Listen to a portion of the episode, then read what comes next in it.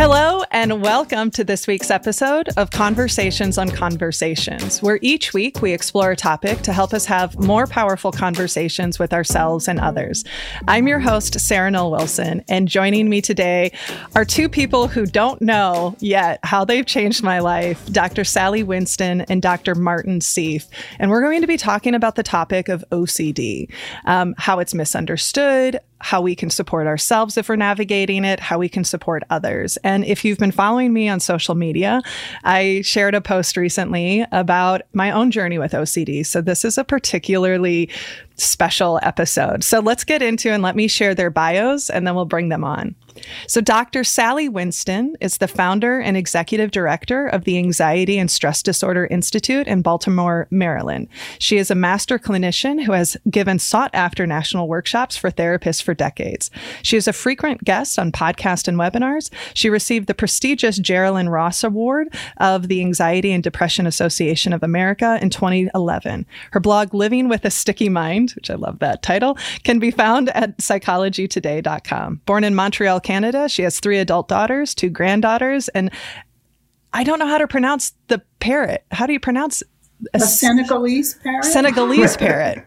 Okay. I have so many questions, but I know we have a tight time, so that might have to come afterwards. All right. And Dr. Martin Seif is a master clinician who has spent the last 35 years developing innovative and highly successful treatment methods for anxiety disorders, including panic disorder, agoraphobia, specific phobias, social anxiety disorder, and obsessive compulsive disorder. He is on the faculty of New York Presbyterian Hospital, former associate director of the Anxiety and Phobia Treatment Center at White Plains Hospital a founder of Anxiety and Depression Association of America, and in private practice at Greenwich, Connecticut. Together, they have co authored four books, which I highly recommend if you're interested. Check them out, buy them. Um, two of them for sure that I've read have changed really changed my life. What every therapist needs to know about anxiety disorder, overcoming unwanted intrusive thoughts, needing to know for sure, and overcoming anticipatory anxiety. Welcome to the show, both of you. Nice to be here. Thank you. It's a pleasure to be here. What else, you know, we can start with you, Dr. Winston. What else would you want our audience to know about you? Um, that's plenty. yeah. and what about you, Dr. Seif? Um, know about me?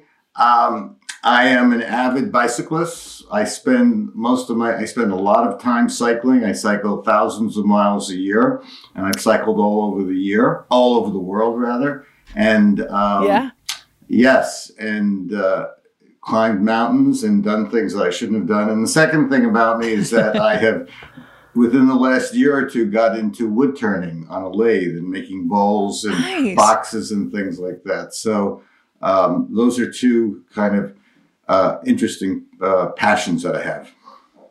I love it. Have you so have you ridden RAGBRAI? The you know the great ride across the state of Iowa. That's no, but I know a lot bike. of people who've done that. I mean, basically, it's summer, it's hot, it's uh, yeah. You know, I know the story. Have you, it sounds like either you've done it or you know people who've done it in some way. I mean, I live in Iowa. No, I don't oh, do okay. it. I think they're okay. crazy. Like, but more power to them. But well, I know people who've done it when the temperatures were 100 degrees and sometimes. Anyway.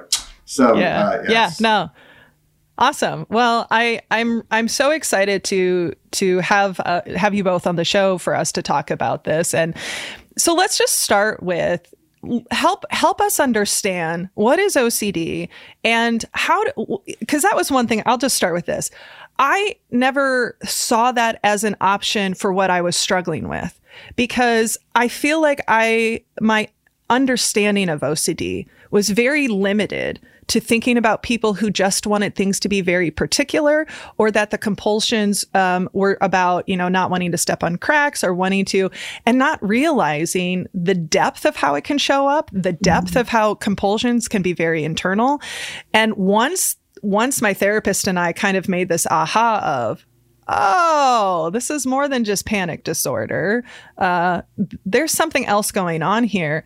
And the more I started to learn about it, it really opened my eyes to uh, un- not only understanding myself better, but also just being more tuned into the amount of suffering mm-hmm. that people with OCD experience because it's not just that it's I think a lot of people they go, "Oh, I like to be clean, I have OCD." I'm like, "No, you don't." Do you mm-hmm. have a lot of distress? Do you have intrusive thoughts? Do you? So, mm-hmm. so yeah. So why don't you start us off, Dr. Winston? Well, first of all, kudos to your therapist because mm. an awful lot of therapists would not have picked that up. Um, it isn't just the general public that have misconceptions about OCD. It's also general therapists. Yeah. Which is one of the reasons why we started writing is that we wanted to make a dent in the world and also why we didn't use the term OCD in the titles of our books because we thought that you know people would pick them up who didn't know they had OCD and then learn through reading that they in fact do. And it, you know, for a long time, people did think that OCD was repetitive thoughts. Those were the obsessions and compulsions were defined as behavioral things that you do, like checking and washing and avoiding contamination and things like that. Um, and and there was also this idea of a personality trait of being very um, neat and organized and so on.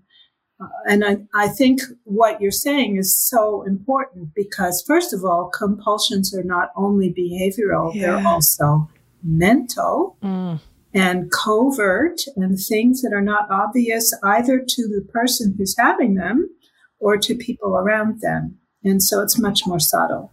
I have to it's it's interesting to hear your intentionality behind the title because I didn't come to your work by looking for OCD. I came to your work because I started to experience incredibly intrusive thoughts in a way I never had before. Mm-hmm. And that is actually what brought me. And it was your work that made me realize I think this is actually what's going well, on. Well, people people get frightened because they think that uh, when they have unwanted intrusive thoughts, they think that they're somehow either fighting um, impulses or they're yeah. fighting an intentionality in some way.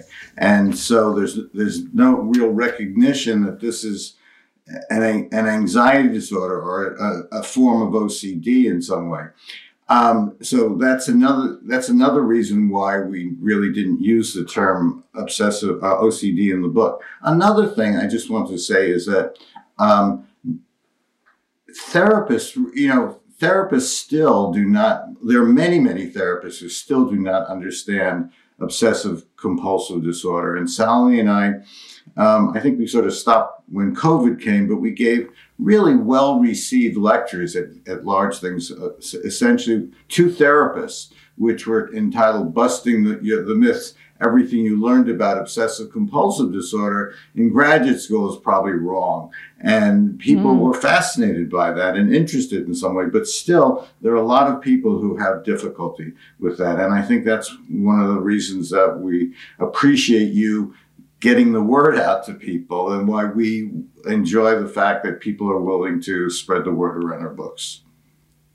What, you know, what do you feel like why does the misunderstanding or, or myths about it do you feel like it's so pervasive? Because that was something that even my therapist and I talked about. I think she had a moment of, I miss this.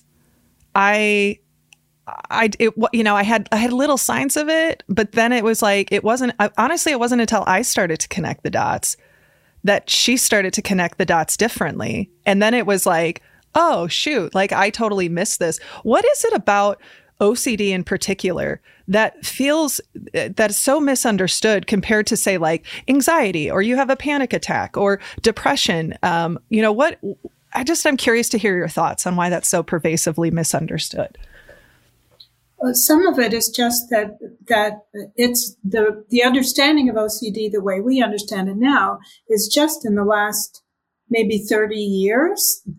Before that, really the understanding Panic disorder didn't even show up in the yeah. manual, the DSM, until 1980. And obsessive compulsive disorder was understood through psychodynamic lens or a, Freudian or, or um, a, a, different way of looking at it, as if um, thoughts that one might have all are meaningful and worthwhile and should be explored and are insights into your deep unconscious and that that you know, the notion that we all have junk in our minds that's yeah. not worth paying attention to was not really, uh, you know, available for the training of m- most people who are therapists.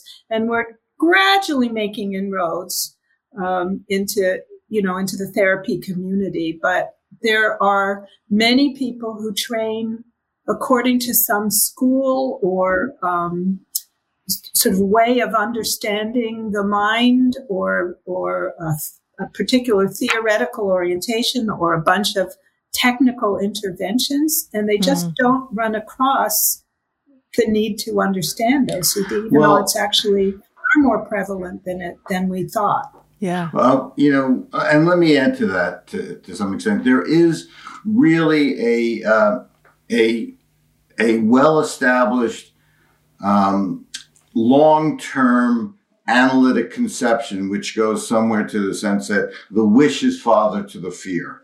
And so essentially, mm. if a person fears something, there's an analytic uh, assumption that there's some, uh, that's some response to a wish. And I think there's some validity to that in certain cases. The fact is that there are things that, that need to be explored. But if we also include the fact that what, if we go on what Sally's saying, that the, the mind does create these junk thoughts and that there's certain thoughts that we that we need to take seriously and other thoughts that we need to make to say no that's just junky you know pass let it pass by. Just like when you get a creative idea. Sometimes you get a creative idea and you say wow that's mm. really great. And other times mm. you say that sucks leave that alone in some way. That's just the way our mind works and understanding of our mind.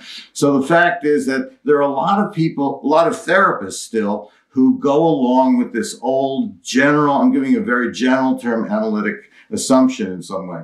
And I don't know, I'm sure Sally has the same thing. I have people coming up to me who are in therapy, who like their therapist, who have intrusive thoughts, tell me their intrusive thoughts and say, Is it all right, do you think, for me to tell my therapist that I have these intrusive thoughts in some way? Wow. And you say, Of course. And you, of course, yeah. you, you got to do that in some way. I'm sure you've had that experience, Sally, haven't you? Yeah. Yeah, of course, all the time. And I think the, the, the main misconception that that generates the shame and the misery and the secrecy around these thoughts is that everybody has passing intrusive thoughts, certainly, but certain of those thoughts, if you have a sticky mind or OCD, certain of those thoughts get stuck and repeat. And the reason that those thoughts get stuck and repeat are, is not random. It's yeah. the most awful thoughts that you can come up with. It's the things that are the opposite of you. It's the anathema, the oh my God, what's that doing in my mind kinds of thoughts.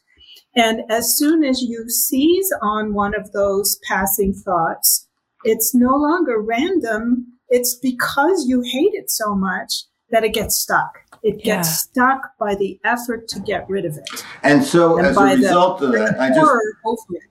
I yeah. just want to add, uh, I'm just completing what you're saying. As a result of that, the content of unwanted intrusive thoughts is usually pretty awful, pretty terrible. So, the, so a person yeah. says, wait a second, if I'm thinking about some awful thing, if I'm thinking about hurting people or abusing people or yelling out um, some blasphemy while I'm in while I'm in church, or if, if that's what I'm thinking about, and it and it frightens me so much, like it feels like an impulse. What sort of person am I? So there's a desire yes. to hide it, to keep it inside yourself, because oh my God, what what's what's it going to find? It's sort of like let's let's keep the the uh, box closed. Let's not open uh, the uh, the let's not open it up in some way. So you see the dilemma that the, these people are in. So so the first thing you have to think of is how courageous people are to be mm. able to talk about it. And I think a lot of this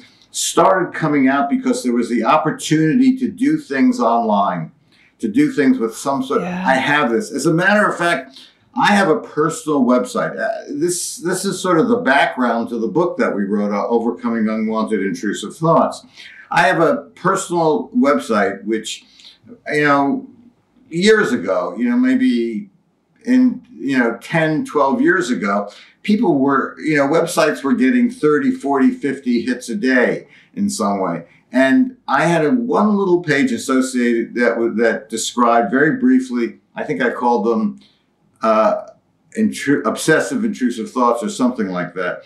And you know, Google Analytics, all of a sudden I was getting 100, 200, 300, 500, 1,000 hits a day, you know, and I, so this, this is this I couldn't understand it, and I realized eventually that as I tell, either there was they were all landing on one page. Most of them were landing on one Got page. it. So, so Yeah, either yeah. this was something that was really common out there and people were finding it, or else there were one or two people who were just spending their whole day clicking Yeah, on that one thing. Which I mean, so- like, could be because we're looking for reassurance, that's and we're just like, right. let me read it Yeah, again, and is that that's what I really have? And- But that's why we wrote the book, because, because that was a huge gap in general information. Yeah. Is, is that. And and as we were writing the book, we learned more and more about it. And as we get questions from people, and for a while, actually, I had a little newsletter that I tried to go up each month, and people would people would read it and, and subscribe. And I think we had I don't remember maybe five or six or seven thousand people. This is in 2014 subscribing to this intrusive thoughts newsletter in in some way. Um, and th- that a lot of that information went into the into uh, the book that we wrote. Yeah. It's I think I think that was something that was so profound for me. I mean, there were so many major ahas, but I I have experienced intrusive thoughts before, all humans do. And I've actually I realized that I've had times when what maybe was diagnosed with like as panic disorder, actually when I look back I'm like, "Oh no, that was actually like repetitive intrusive thinking." And and I was trying to explain it to somebody. I was like, this isn't like one or two thoughts a day. When my brain is really, really sticky because I'm under stress, because I'm tired, because I'm not, right, like practicing my ability to sit with the uncertainty and float and fly above it, um, it can be hundreds, thousands a day of that mm-hmm. coming through. And and imagine you're trying to exist in the world. And and to your point about those subtypes types, I think that like that again, that was another piece that was really insightful for me because imagine that your intrusive thoughts wasn't about cleanliness, but was about pedophilia? What if your intrusive thoughts were about harming children? What if your intrusive thoughts were about um, sexual orientation? And how so many of those, one would feel very scary to share out loud, and two could be misinterpreted by somebody who isn't familiar with mm-hmm. OCD as like, ooh, you might actually have a real problem, or you might actually really need to be rethinking, or you really need to explore this. That was so profound. And I will mm-hmm. say that in my own journey, I can't imagine how many people are walking around not realizing that this is what they're suffering with and not having the support and not having the space right like to be able to speak up and which is why i think it's so easy for it to be silent because there's so much shame around these thoughts Right. And, Exactly. and the, the, what we say all the time is that OCD masquerades as issues, right? So that if somebody, if you, even if you are a, a mental health clinician, if you ask somebody, do you have suicidal thoughts? Somebody could, could, could say, yes, they do. And there's two different kinds of suicidal thoughts. One of them is, I want to die. My life sucks. Nobody cares about me. They'll all be better off without me. Kind of suicidality. That's real suicidality. But OCD also does something else. If we remember that the opposite of you is what gets stuck. People Yeah. who love mm. life can be tortured by the thoughts that what if against my will I suddenly lost control and jumped off a balcony or knifed myself or hung myself because these thoughts are in my mind. That's not being suicidal. It's not being depressed.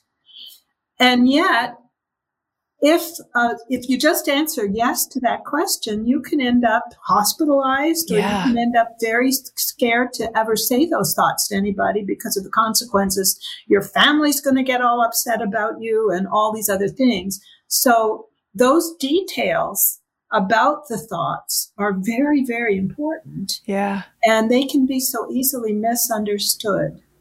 Yeah. Another way of saying that is is that obsessive compulsive disorder, OCD, can masquerade as many, many different factors. Sally was giving an example where it can masquerade as depression in some way. Um, and it, it and and we make a distinction between between something like depression, where a person is depressed, and obsessive compulsive disorder, where the content of the obsessions are depressing in some way. So sure, that's sure. another thing that we say. You know, um, an intrusive thought. You know, you, you I think I, you made a really good point. We made a special effort to start the book with very specific examples of different types Mm-hmm. of intrusive thoughts because we Mm. wanted people to see the nitty gritty of that. By the way, some people find that too triggering and they can't continue on the book. But I think that it's still an you you you found it triggering in the beginning, first. in the beginning, I found it really triggering. Yeah. Okay. And so yeah.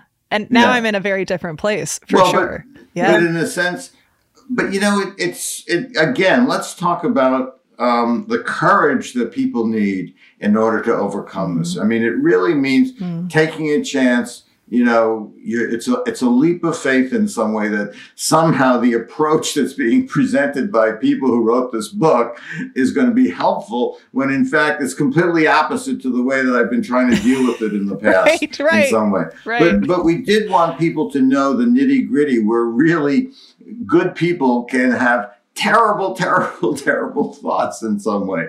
And and to understand that a sense. But but to go Yeah. to take it just one step further, in, in we a, a- an unwanted intrusive thought is not defined by its content okay? And that's and that's an essential thing. It's really defined Mhm. by how it feels feels terrible and how it acts. It it repeats. It repeats. Yeah. it gets stuck. It's a it's a it's a so that's that's the way we define an unwanted intrusive thought yeah. Another another thing about how it acts is that what is maintaining and the repetition of the thought is the struggle against the thought. Yep. So the thought has a relationship with whatever you're trying to do to make it go away. And that can be something like a behavioral compulsion, tap three times and turn around, maybe the thought will go away. Or it can be a mental compulsion. Maybe you'll say a certain word several times, or you'll try to reassure yourself that it's not true, or some other kind of effort that you're making to try to get rid of the thought or and get rid of the feelings that come with the thought. And that relationship between the thought, which is called an obsession, and the thing you're doing to try and make it go away, that's called a compulsion. Yeah. And for many people, obs- they just call it obsessing or worrying. Yeah. But if you're going to get better, you got to parse that out and figure out some of it makes you feel anxious, some of it temporarily makes you feel better, and it goes round and round and round. Yeah. Okay. So that, that's such a beautiful uh, in- introduction to the concept of the three minds that you talk about in your book, which I, I laughed so hard when I was learning about the false comfort mind. I'm like, I have a very strong false comfort mind. So, Dr. Seif, would you start us off by talking about that, the way that you talk about it in your books of the worried mind, the false comfort mind, and then the wise mind? Because for me, even I was like, I think everyone should just be familiar with that, regardless of what they might be challenged with or struggling with, um, because it was such a, it was just such a powerful um, visualization. but the false comfort mind was like, yep, yep, I see what she's doing. Well, actually, we had a lot of fun with that when we were trying to write it and trying to figure out what to call the names. But the, the real, the, it started with the fact that we wanted to find a very explicit way of illustrating the conversations, the dialogue, the narrative that goes on in people's minds in some way. It really followed from the idea when we realized that really most of obsessive compulsive disorder is purely mental and purely cognitive and goes on within people's mind. And that's why we consider it to be why people start to realize that it's far more common than uh, uh, than uh, professionals had assumed prior to that. So we wanted to make this internal conversation very, very explicit, and um, we we decided we would just sort of take uh, various characters and have them play out the interplay that goes on between people's minds. Now, the, the one of them is worried voice, which we originally wanted to call it. That's the that's the obsession. That's the that's the part that triggers anxiety. Originally, we wanted it to be called something with an O. I rem- remember that originally. Oliver. Oliver.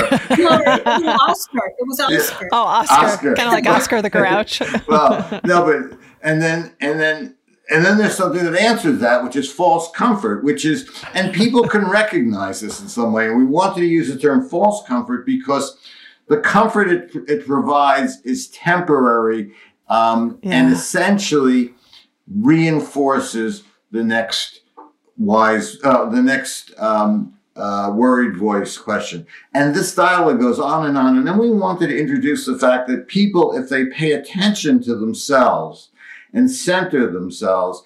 We all have some sort of common sense. We called it wise mind that says, wait a second, this is being ridiculous. You know, we're looking for absolute certainty. We're we're mm-hmm. asking questions that have whatever it is in some way, and some way of grounding in some way.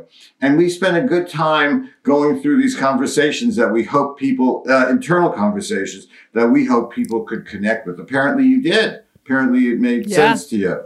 Yeah. It no, it literally I mean, I felt so seen and not crazy because I was like, what is it, you know, because the other component of it is that um, what do they call it? E- ego dystonic uh, of like, for my experience, there, I I have lived with this my whole life, right? And it has manifested in lots of different ways. Whether it's about health, uh, uh, up until recently, it was about uh, pregnancy, fear of pregnancy, even when it was irrational, um, and and the ways that I realized that I was like trying to reassure my compulsions, like w- thinking about like w- with my health was, um, I need to figure out where I got this from. I need to figure out like, or or if I was really tired, you know, we, the joke in our house was always like, why do you, gosh, why do you think I'm so tired? And I was so, it was why, the big, why, why, why, why?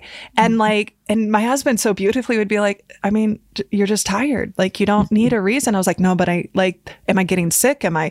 And then that would become the obsession. And, you know, and there've been some other manifestations um, that I'm not quite ready to, you know, talk about and share yet. But like, um, that but that false comfort was like was seeing it played out. I was just like i was laughing at one point. I was like holy shit this is my brain. Mm-hmm. Like they see directly into my brain of the conversations actually, yeah, we, we were actually we were talking about you when we wrote this. I'm sorry. Yeah yeah i figured i was like they're like she doesn't even know that she has this yet. Yeah. We'll be back with dr winston and dr Seif in a moment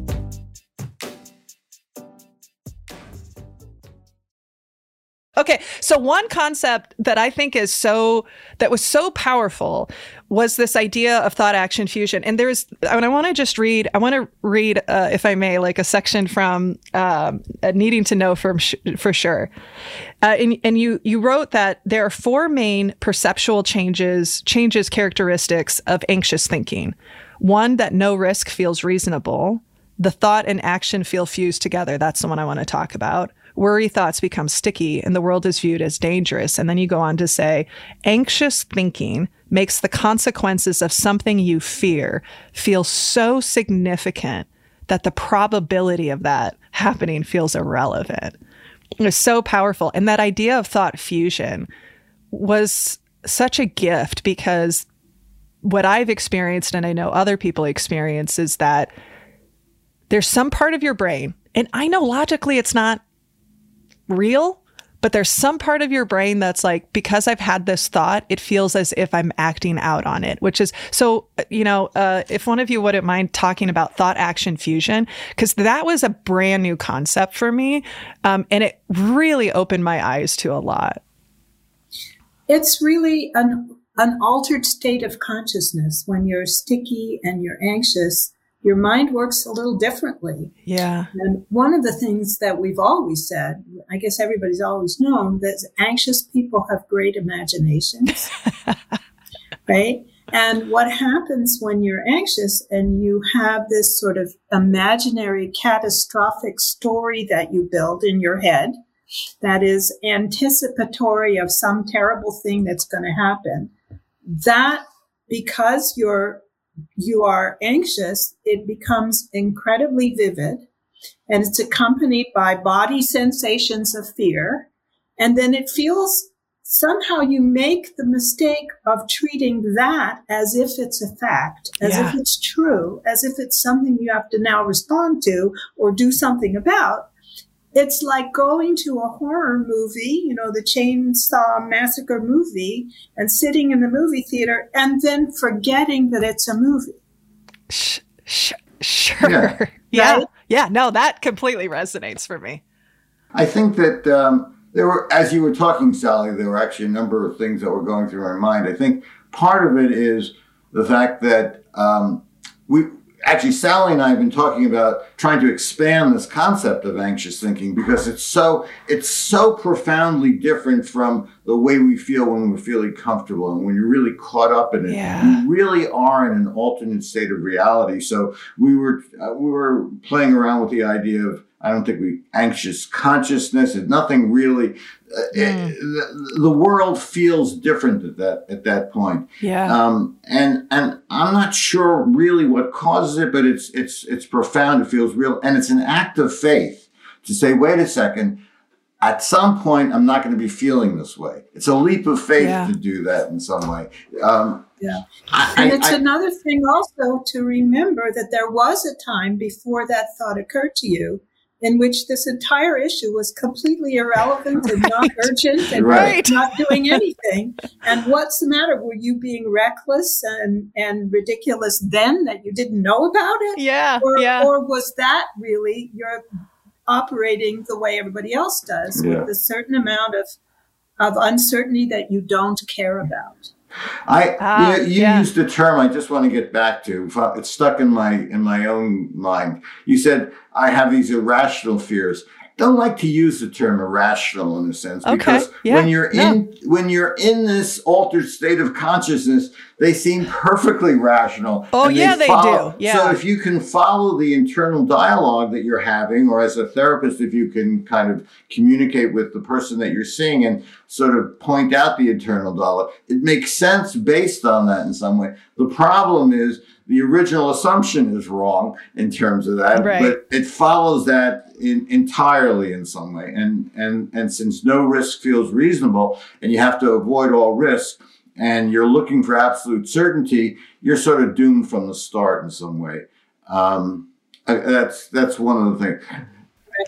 No, I appreciate. Yeah, I appreciate you pushing back on that. It, you know, because it is sometimes it's like a, a, wrestle. I feel like within my brain of, and, and part of why I'm sharing this uh, is not necessarily to get therapy, but like, but to to educate people on what it can feel like. I mean, there are times sure. when you go, I there's some part of my brain that's like, I know, I know what this is, right, and I know that I don't need to worry about it. And then some days, the other part of my brain's like, but maybe you do. Yeah.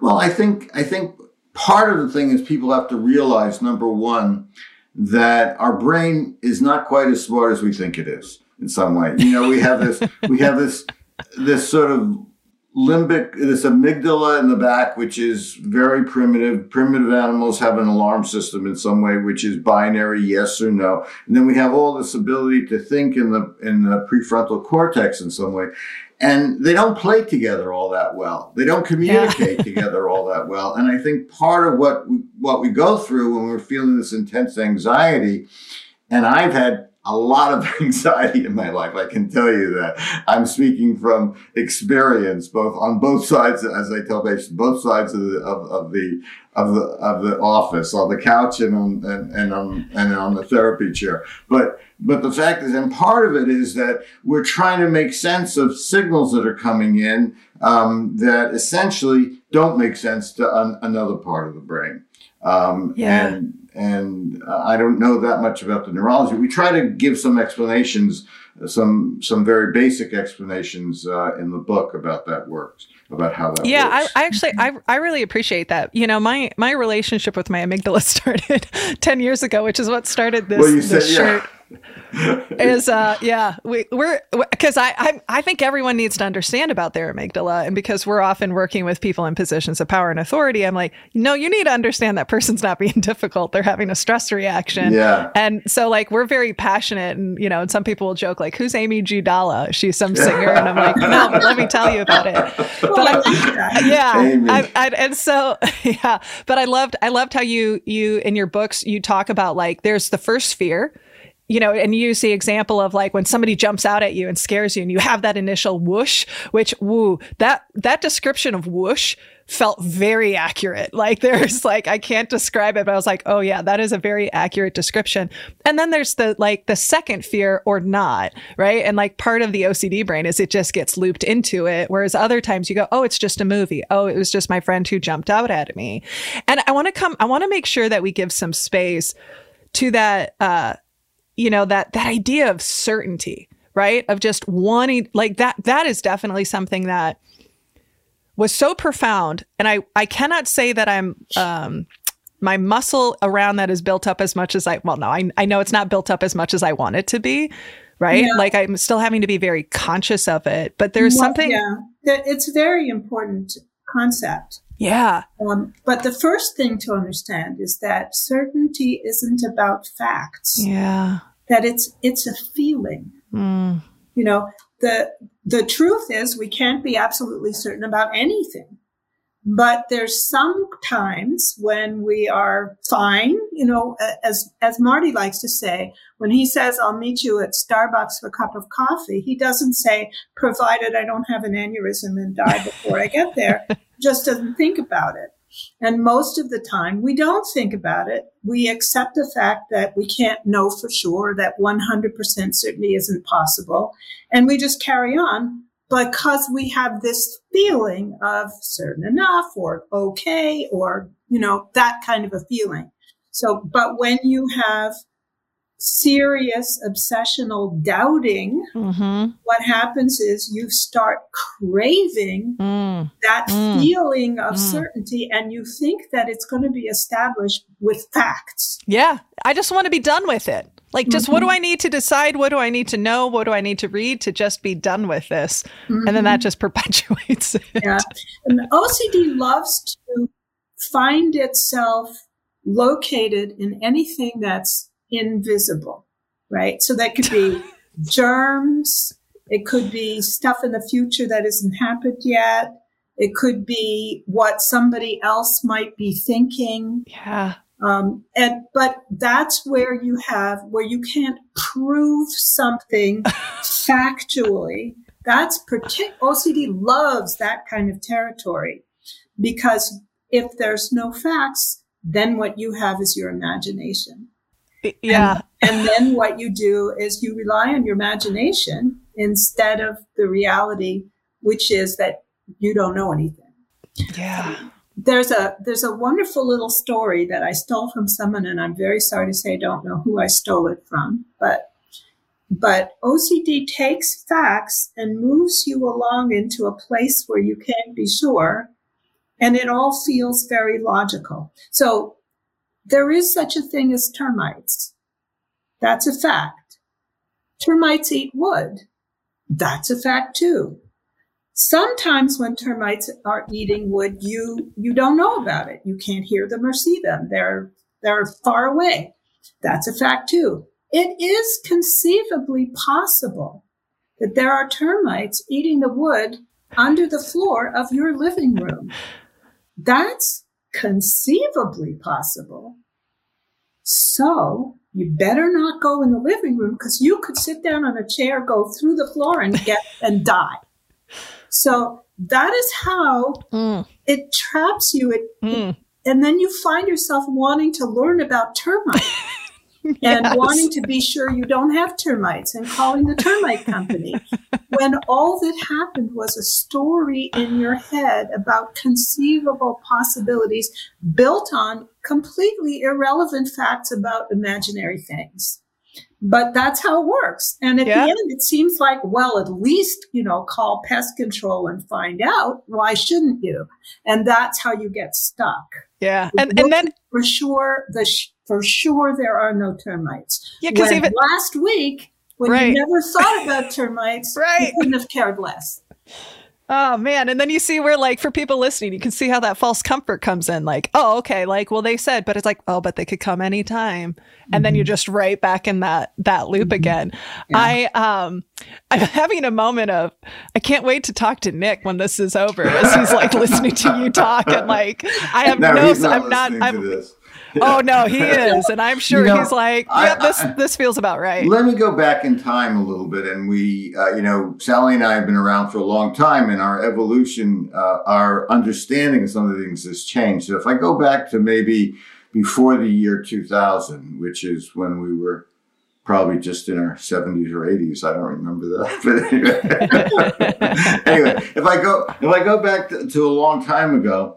And, and we include some of this in our textbook. We, we wrote a little textbook, what every therapist needs to know about anxiety disorders, talking about obsessive compulsive disorder. That when we would find someone who had anxiety that seemed weird or strange to us in some way, and we Mm. we talk about it to some to another therapist, you know, say I saw this person who had this this, they would often laugh. It often brought up uh, laughter in some way, and started. I started Mm. realizing a lot of these weird phobias were really obsessive compulsive disorder and that we had to understand in some way. So people who were afraid of wind chimes or the letter S or Estee Lauder in some way, if you begin to understand um, what it triggers in their mind and the conversations in their mind and the the the you know the, the worried voice and the false comfort and the back and forth that go then all of a sudden these seemingly bizarre symptoms tend to make perfect sense in some way and and Yeah. the and the issue is and and the issue is to get a person to be able to under to to pay attention to be aware of their own internal conversations their own internal dialogue and to be able to stop doing the things that maintain it in some way to stop Yeah. doing the things that reinforce it. And and in our terminology, we would say an obsession raises anxiety, a compulsion lowers it. So your job is to allow the obsession because you try you've been trying to stop it for a long time and not give yourself any false comfort in some way Yeah. And that allows you to ex- your body to begin to get better. I mean to recover in some way. There's a whole bunch of theories about what it does which is less important than the fact that the notion is the best thing to do when that happens is to do nothing which is very difficult to do. It's really it's very hard. And and sometimes and what i've learned about like my experience is my brain is doing compulsions and i don't even realize it's doing Oh, sure. right like it is you know and so being able to catch it and and and i know that there are people who are listening um, who are tuning in because they don't have it and they want to understand it. So imagine the exhaustion of navigating intrusive thoughts. Imagine the exhaustion of navigating shame. And now, literally, the exposure therapy response to it is to sit with that discomfort and just how exhausting that is. Because that was one of the things that was uh, it made a ton of sense. And I forget what it is, but I know that like OCD is one of the top 10 most debilitating kind of diseases, disorders, period. Not just mental health, but period. And so understanding that, which is p- also part of why I get a little frustrated when people are like, oh, I have OCD, and they say it like it's this cute thing. And I'm like, you don't understand how much distress I have to navigate to mm-hmm. just be functional, to just show up. Well, they're probably And- ta- they're saying I'm OCD-ish and that I'm, you know, the, the old version of I'm anal, I'm neat, I need everything to be neat in some way, which is very different than what Yeah, you're talking yeah, about. Yeah, or it, it helped me get through grad school. You know, Right, like right, right. That's not it at all. Um, but the other piece is that the that it's it's important to understand that dealing with OCD is not about applying a technique mm. to make the OCD go away. Mm. That it is about changing your relationship with your thoughts. Yeah. So that your perspective on the thoughts changes. Mm. And if you do understand thought action fusion and not every thought is important and all of the details that we talk about in terms of overvaluing or over explaining or analyzing thoughts, then you can have a thought and not do anything about it pretty safely. Yeah. If you still think there's something important about that thought, it's much harder to do exposure and sit with your maybe I'm really a pedophile. That's not helpful. Yeah. What you have to do is get to the place where it doesn't really matter whether or not you have the thought because it's it's not an important experience. And then you don't have to put in effort to apply a technique of yeah. some sort. That it's very important to make a distinction between um, doing something while you're having the thought, because the thought doesn't matter and you can't make it go away and who cares, or doing something in order to deal with or get rid yeah. of, make yeah. that thought different.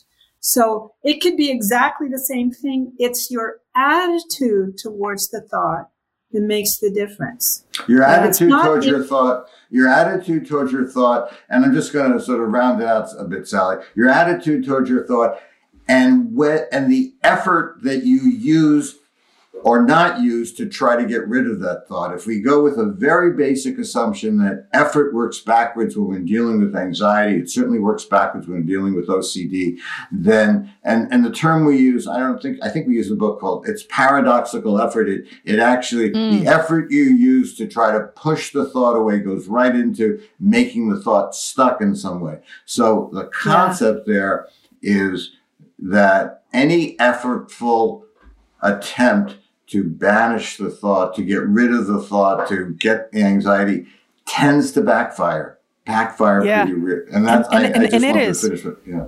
Yeah, no, thank you for clarifying that because I mean that's that's the that's the muscle I'm building, right? That's the subtlety yeah, it's you know? and it is, and you don't right. even realize. You know, we had a guest, Dr. Tina Opie, on the show a couple of weeks ago, and and we were we were talking about bias, but she used this analogy that when she said it, I was like, mm-hmm. that actually is a gift for my OCD brain. She said, you know, we all have bias thoughts. Just think of them as a bird, let them fly by, but just don't let them nest. And it was kind of just this like observe it, just observe it going by. And so mm-hmm. sometimes that is what helps me is like, oh, yep, there, yep, I see you like oh you're cute. Okay. There there you are. Right? And and and and some days are easier than others. And oh. and i know from my previous experience that there there can come a point where it becomes even easier. You know i remember when i was when I was dealing with my panic disorder, I had somebody come up to me and and he he said, um, "I'm pretty sure I struggle with this. How did you cure it?" And I was like, "Oh, sweetheart, I said I just have a different relationship with it now. Like I've just learned how to do it. And to that point, I want to I want to just I want to read a part of your book kind of like as we're wrapping up this idea of certainty that I it was so powerful and and even just reading it again, I sent it to my husband. I was like, "Oh, I I needed to hear this again this morning, like the timing of this. And and that was where you talked about recovery does not mean being certain. You can and will be uncertain when you notice the realities of life. There's no guarantees, no perfection, no foreknowledge, a lot of things we can't control. But recovery does mean no longer struggling with trying to control the uncontrollable, predict the future, or avoid, avoid all risk. Recovery means flexibility, curiosity, excitement, growth. It means no longer being trapped in loops of reassurance. It's stepping into the uncertain world of maybe and good enough and learning how to thrive there. I just like that just sums it up so beautifully. And there are days that that feels good, and there are days where like, damn it, I want to be in that space. like, how do I get there? Yeah. Um, one, I guess one final question I'm curious. You know, I feel incredibly fortunate to have an amazing partner uh, in this. I, you know, N- Nick has been learning alongside me. He is really great at holding space for it. He's learning how to make sure, like, is this a productive reassurance or is this right? Like, and, and, and being able to talk very openly and courageously with him. What advice do you have for somebody who might have a family member, a friend, a spouse, a partner, a coworker, even? what are the best ways that somebody who doesn't experience OCD could support somebody who's navigating this? I think what you just said about being open to learning yeah. is, is the is the bottom line that you whatever the person who is uh, working with their own OCD is is doing, reading, watching. You know, there are YouTubes, there are ways to absorb information that's accurate mm. alongside the person who has OCD until you really until you really grasp what's going on. And then if you are at the point where you both agree that you're not going to be giving reassurance, empty reassurance, mm-hmm. then it has to be done kindly. Yeah. It's so easy to say, that's your OCD, just stop. Yeah, yeah, you know, yeah. Because, yeah. but it, it has to be done kindly. Like, I can see you're suffering with that thought. Mm. Isn't that one of those thoughts? Mm. Instead mm. of, um, either saying or withholding reassurance, just pointing out the process is the most helpful thing you can mm. do. Mm. Um, and understanding at a basic level that it's just OCD. Mm. You know, that you, you have a sane and loving and normal person who is struggling with with OCD, which is actually once you get the diagnosis, it's really good news. Yeah, yeah. There's a way out. It's yeah. not some kind of serious, awful thing that is going to be with them forever and you're all going to suffer forever. You have to be optimistic because there really is a way to stop suffering. Yeah. That's beautiful. Well, I can't thank you both enough. I I just I want to say thank you to you both. You know, in your decades of this work, how much suffering those of us with OCD experience. And your work gave me the light to start moving towards. It helped me understand myself. It helped me understand others. I'm still learning. I'm still working on building that muscle. But I just want you to know how incredibly valuable your work has been to me, has been to people I've recommended it to, how important it's been to our relationship. And so it's been such a gift to have you both on the show and to continue to share your work. So thank you both so much. Thank you for having us. And I'm so glad that what we have written and talked about has been able to go all over the world. It, the books are actually avail- available in, in, what about a dozen languages now. Yeah. And so the more people that we can reach, and the more people like you who have the courage to share with the world, you know what they're going through, the the better things we'll get for all those people with yeah. OCD. Okay, well, we'll be sure in the show notes, folks, to to share you. links to the books. And yes. um, and again, thank you both so much for for being on the show. And thank you. You take care. It's very very heartfelt. Thank you. Our guests this week have been Dr. Sally Winston and Dr. Martin Seif. And as you can hear from our conversation and hopefully my voice, this was a really important show for me. And I hope it's an important show for many of you. You know, there's so much that I've taken away from these two, but one of the things that particularly resonated was when Dr. Winston Sally talked about how the the OCD brain really likes things that are invisible. That that that just hit me really hard. Uh, so now I need to stop looking for termites in my life. Um, and we want to hear from you. I really do want to hear from you. If you are somebody who has struggled with intrusive thoughts, if you are somebody who knows and loves somebody who maybe has struggled with OCD and intrusive thoughts, um, or just brought up something for you, please feel free to reach out. Know that your stories are safe with us. You can send me an email at podcast at sarahnollwilson.com. Otherwise, you can send me a DM on social media. I'm particularly busy on LinkedIn. And if you haven't already, please be sure to rate, review, and subscribe to the show in your preferred podcast platform. This helps us get exposure, continue to do this great work, um, and bring on awesome guests like Dr. Winston and Dr. Seif. And if you're interested in supporting the show financially, consider becoming a patron. You can go to patreon.com slash conversations on conversations where your support will go directly to the team that makes this show possible. And you'll get some pretty great swag as well. Speaking of the team, Let's give them some love. Our, to our producer, Nick Wilson, our sound editor, Drew Knoll, our transcriptionist, Becky Reinert, and our marketing consultant, Jessica Burge, and the rest of the Snowco crew, a huge thank you. Uh, I just want to thank again our guests, Dr. Sally Winston and Dr. Martin Seif. It was an absolute honor to be able to have them on the show, to share their work, and to be in conversation with them and with you. This has been Conversations on Conversations. Thank you all so much for listening, for being present. And remember, when we can change the conversations we have with ourselves and others, we can change the world. So, till next time, my friends, please be sure to rest, rehydrate, and we'll see you again soon.